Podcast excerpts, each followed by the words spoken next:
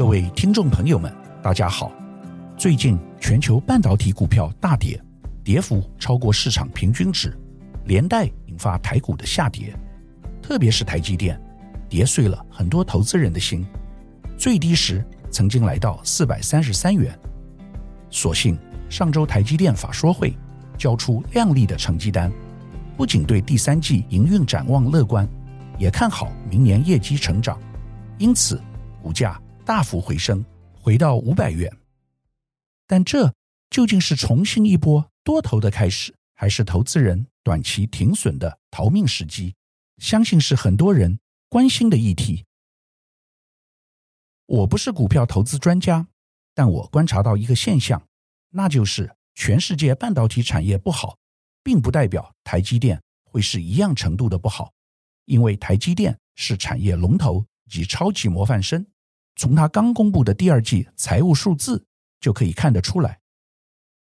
台积电客户应用端相当分散，除了手机以外，还有高效能运算、车用电子等领域。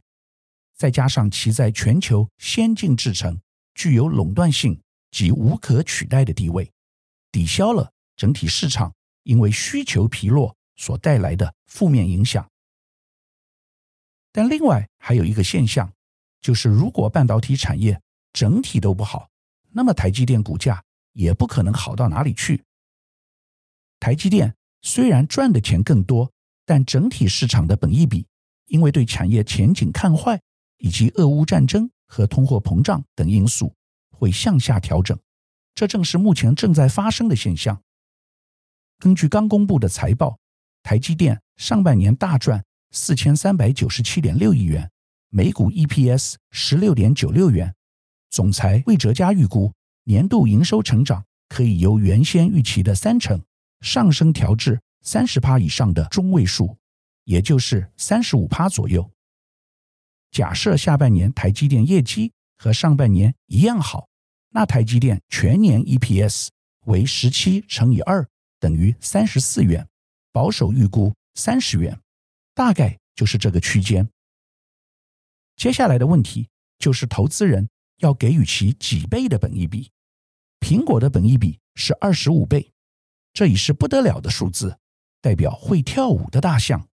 分析师近两年对台积电。也有给出如苹果这般高水平的估值，但正常情况下，台积电本益比数字应该有二十倍。可是，当今天全世界半导体景气进入衰退，甚至因为产能过剩导致泡沫化，本益比应该有可能下修到十五倍。三十四元的 EPS 乘以十五就是五百亿，如果三十元乘以十五。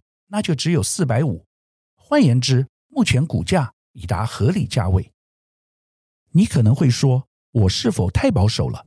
但我知道一个现实，那就是关键不是 EPS，而是 PE，也就是全世界半导体产业的投资人准备付出多少倍的溢价去买台积电的股票，这才是关键。台积电的 EPS，分析师再怎么调整，顶多是五元的差距。但如果本益比有五倍的调整，从二十五降到二十，或二十降到十五，那对股价的杀伤力是极大的。在台湾，我们还有另外一个风险，也代表一个迷思，那就是政府把台积电当作护国神山，台积电的股价不能跌，一定要把它守住。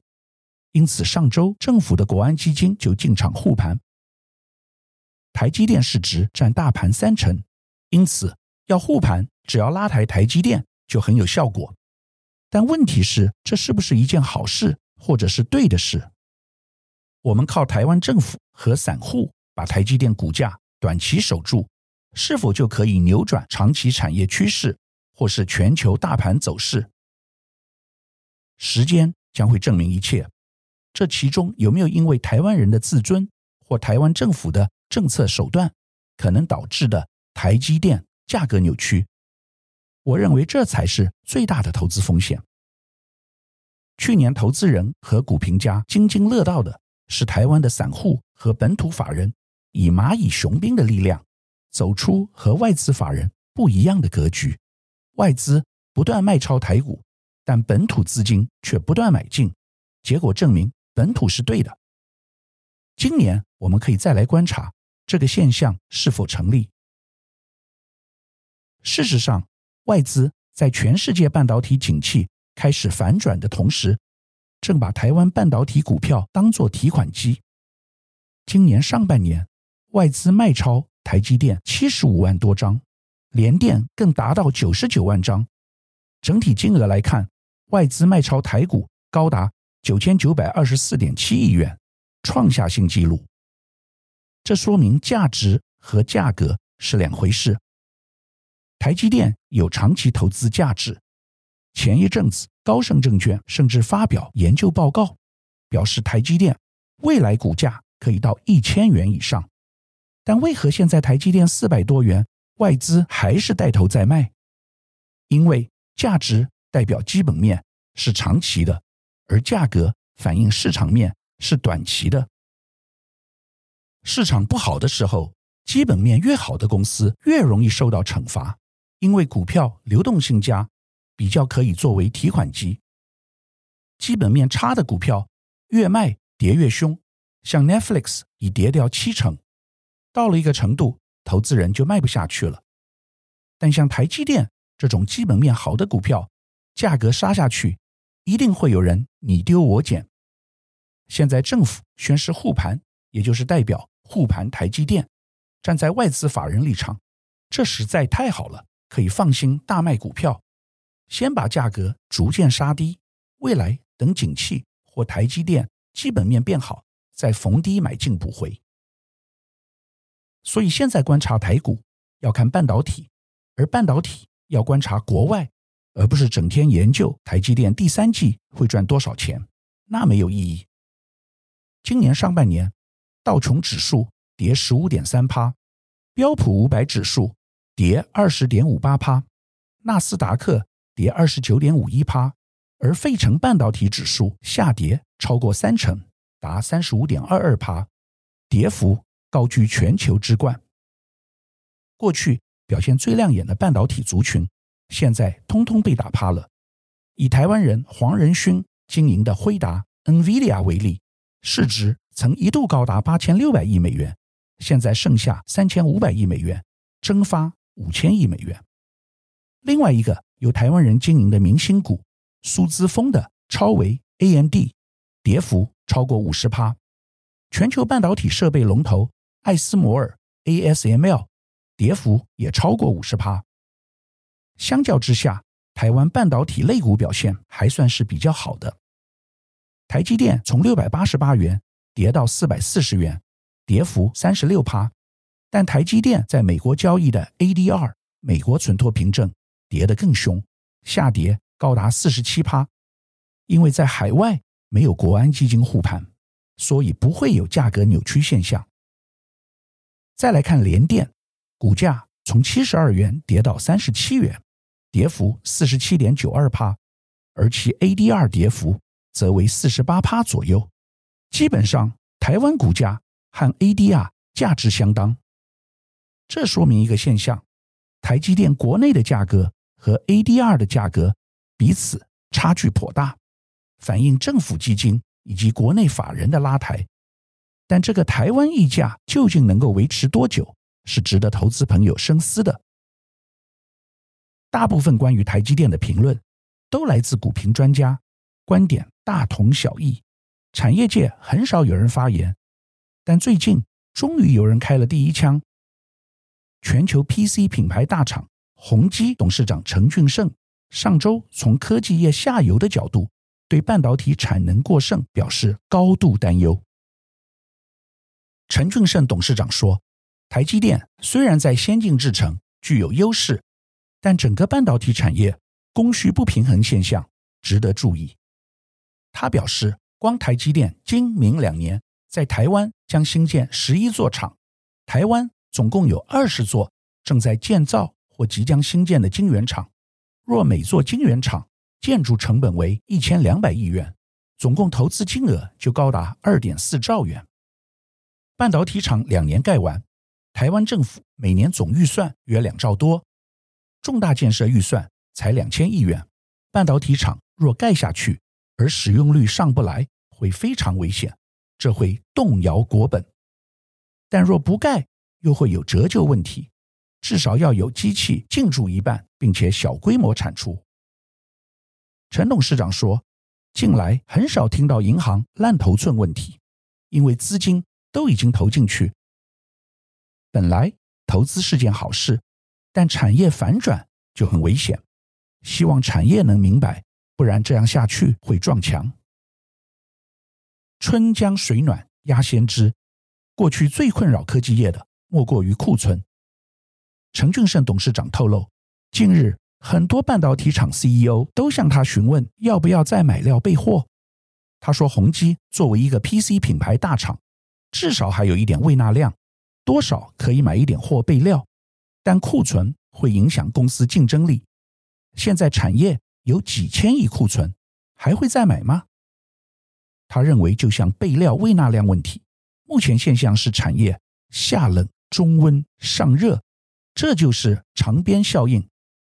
下游看到市场需求不足的现象后，会往上游反映，可是上面供应商还皮皮的，以为反正有长期合约在手，晶圆代工上游的设备厂还在吃吃喝喝，还没有感觉到压力。陈俊盛董事长真是一语惊醒梦中人。过去半导体景气好的时候，大厂会要求客户给其长期保证合约，否则不会把货供给给他们。英特尔 CEO 今年稍早曾来台湾拜访台积电，也是请台积电预先分配产能给他们。但陈董事长点出了一个重点：商业法则不会因为长期合约。或者是下定金就没事儿，就像有穿雨衣还是会被打湿，因为总体经济已经发生了结构性的变化。陈董事长重申，现在 PC 产业已回到疫情前，意思是大爆发的日子已经过去，一切恢复正常，该降价促销、买几送几的都没有停过，中国、欧洲都有这个现象。但他话锋一转，严厉的批评，无奈上游业者还是不听，气死人还不理，还唱得很开心，嘻嘻哈哈的。他认为全球经济现在已经走到这个境地，只有像台积电这种十纳米以下做先进制程的业者还不错。他最后预言，供应商吃吃喝喝的，只是时间还没有到。隐含的意思是报应。与现实迟早会到来，因为对宏基来讲是看经济需求，需求不足就会有库存，库存太多自然不可能再大量采购，势必影响上游。根据市场机构调查，PC 第二季出货预计将下滑十五趴，全年约衰退八趴，这对于供应商来说影响更大。现在看不出来是因为库存。因为下游现在还在卖库存，等库存消化的差不多了，才有可能再向供应商进货。陈俊盛董事长先前服务于台积电，担任业务副总，为创办人张忠谋爱将，而且之前也曾服务于英特尔。如果以一个曾担任产业上中下游的老将，都表示对科技业现在下冷中温上热的情况，表示担忧，一般投资人更不能掉以轻心。陈董事长是科技业具有影响力的指标性人物，如果换成其他人批评晶圆产业，恐怕早就被人指责唱衰台湾了。关于半导体产业产能过剩的现象，国外媒体有很多报道，但在台湾基于护国神山的迷思，并没有引起太多人注意。根据市调公司 IDC 的研究，去年半导体产业营收成长二十五趴，达五千八百亿美元，以致晶片制造商市值大幅飙升。由于需求变得越来越难满足，晶片公司纷纷开始砸重金投资，却无视于半导体周期。晶片三雄台积电、英特尔和三星去年共投资九百二十亿美元。与二零一九年相比，激增七十三趴，而且还承诺在未来两年进一步投资约两千一百亿美元。现在的问题是，半导体周期越来越短，速度越来越快，以致各种晶片需求看起来都摇摇欲坠。三星已表示，这季营业获利将不再有成长，据说其正在考虑下半年调降记忆体晶片售价。美国记忆体大厂美光最近也预测第三季营收将较预期减少二十趴。英国著名的《经济学人》杂志最近出版专题报道，表示半导体产业涡轮增压式的荣景，未来有转变成大型泡沫的风险。该文章指出，地缘政治的紧张局势将进一步分化全球市场，导致去全球化，并且破坏原先就已经很复杂的供应链。全球各国都加入盖晶圆厂的行列。二零二零到二零二一年，全球共有三十四间新晶圆厂上线。今年年底可能会出现产能过剩，但新厂还持续增加中。预计二零二二至二零二四年还有五十八座新晶圆厂将动工，这将使全球产能增加四十趴，产能过剩的问题将会进一步加剧。上周就有一个很好的例子。意法半导体 STM 和美国格罗方德 Global Foundries 宣布签署 MOU，计划利用政府补贴资金，在法国新建一家半导体厂。同时间，法国总统马克宏在选择法国峰会上宣布，全球公司将投资法国六十七亿欧元，而该晶圆厂占最大比重。根据经济学人分析。在供给大增的同时，全球需求面的降温却远远超出预期，尤其是占晶片总需求三成的 PC 市场，这正呼应了宏基董事长陈俊生的忧虑。根据 IDC 数据，今年全球 PC 出货量可能下降八趴。另外，占晶片总需求两成的智慧型手机销量预计也会走下坡。从中国就可以看出问题所在。今年作为全球最大市场的中国，智慧型手机出货量较去年同期下降三分之一。假如未来全球经济陷入衰退，这些销售放缓的程度将会更加严重。现在全世界不是一个理性的市场，供给大增的原因之一是地缘政治。全世界不能容忍台湾和南韩囊括七十趴的晶圆制造市场。而且台湾还有被中共侵略的风险。最近，《华尔街日报》上有一篇文章提到，美国前国防部副部长 Robert Work 说，美国在半导体领域正面临从领先两个世代到落后两个世代的危机，中间的距离只有一百一十英里，而这正是从台湾到中国大陆的距离。由此可见，就算知道供给，可能过剩，就算台积电的技术再好，成本再低，全世界也不会放任把大部分半导体产能放在极具风险的台湾。更何况，台湾现在除了军事风险，最大的危机在于电力不足和人才缺乏。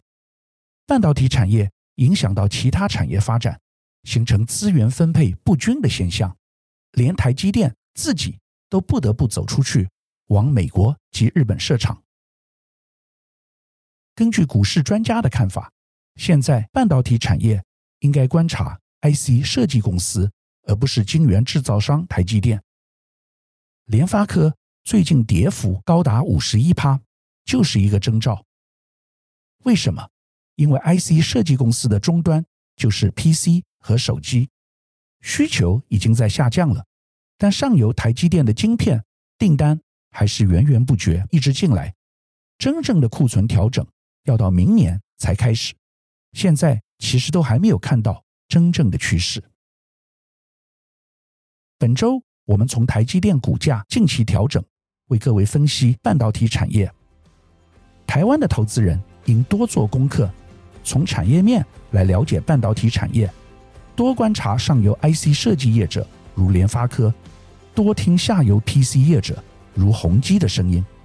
同时还要有国际观，并且理解地缘政治的风险，不要一厢情愿陷在护国神山的迷思中，才能成为一个智慧而理性的投资人。以上是本周我为您分享的趋势，感谢收听奇缘野语。如果喜欢我的分享，希望大家能够订阅、下载，以后直接收听我们的节目。另外，如果您想要留言与我分享您的心得，或是想要听什么样的新闻分析，欢迎到我们的脸书智门 Smart Gay 留言，或是私讯给我。欢迎大家推荐给你的亲朋好友们，邀请大家一起收听。那我们下集再见喽，拜拜。